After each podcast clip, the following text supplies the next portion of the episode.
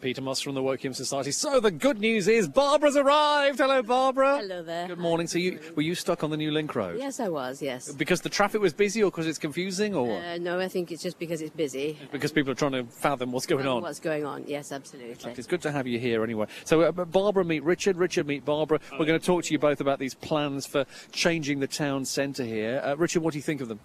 Um, to be honest, I'm very rarely come into the town centre. I'm sort of out from Arborfield way. So for me, the, the big issue is Arborfield and the infrastructure around Arborfield. The, the houses that are being built there, this is three and a half thousand of, Yes. the, of the huge quantity of uh, homes half. planned in the whole borough. 13,500 in total in Wokingham Borough. Right, and Barbara, you, you run a clothes shop. Where is that exactly? Right in the centre of Wokingham. How do you feel about the plans for Peach Place and what they're going to do to the to the centre of town here? It's very bad, very bad news Why? for the whole centre of Wokingham because struggle to park as it is. Uh, we've been hit twice in the last two years with these uh, uh, outstanding, dreadful roadworks that's been happening.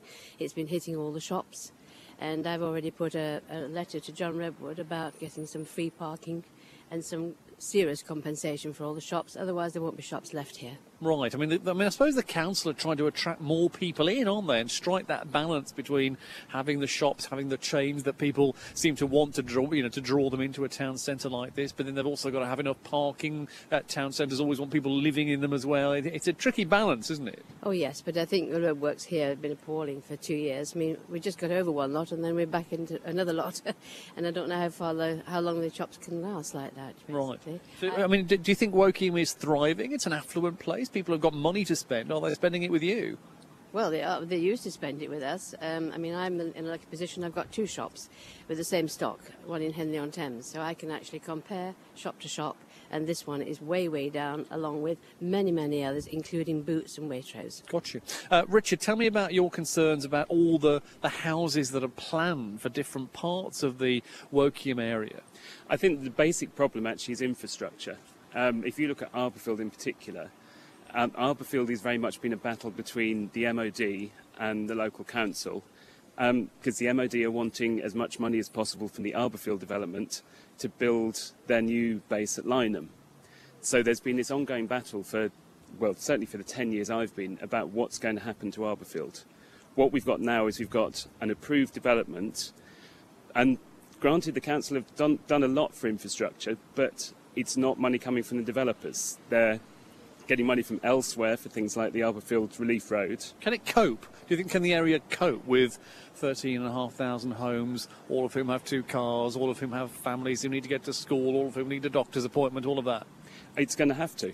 Um, the, if you look at the plans, they're relying on a bus service that runs sort of once every 20 minutes and isn't really very well used, and hoping that a lot of people are going to walk and ride their bikes from Arborfield into the centre of Wokingham.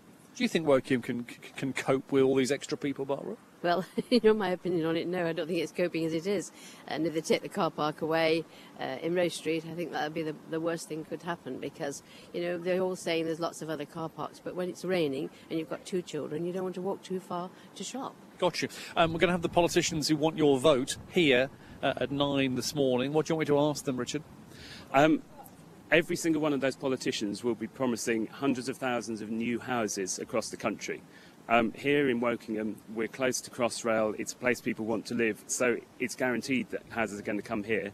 What we want to do is make sure that we get the money for infrastructure, that we don't get what we've had for decades, which is houses being built and not enough infrastructure. Okay, I, um, we'll make sure we raise that on your behalf. Barbara, what question would you like us to put to the, the people who want you to vote for them? Well, I've, I've got three questions. First of all, I think they've got to give serious thought to making free car parking and being very well advertised to, to encourage shoppers back to Wokingham. And secondly, um, I think they've got to basically think seriously about giving rent and rates free period for the shops to encourage them to stay in town. Got you. Uh, thank you so much for being with us, uh, Richard and Barbara. Nice to have you with us this morning. It's the Andrew Peach Show. Is that a glint of sunshine I can see behind the clouds there with the uh, youngsters off to St Crispin's passing through the centre of town and traffic building up a little bit as we get to uh, H17 now? Let's check the rest of the roads in your journey.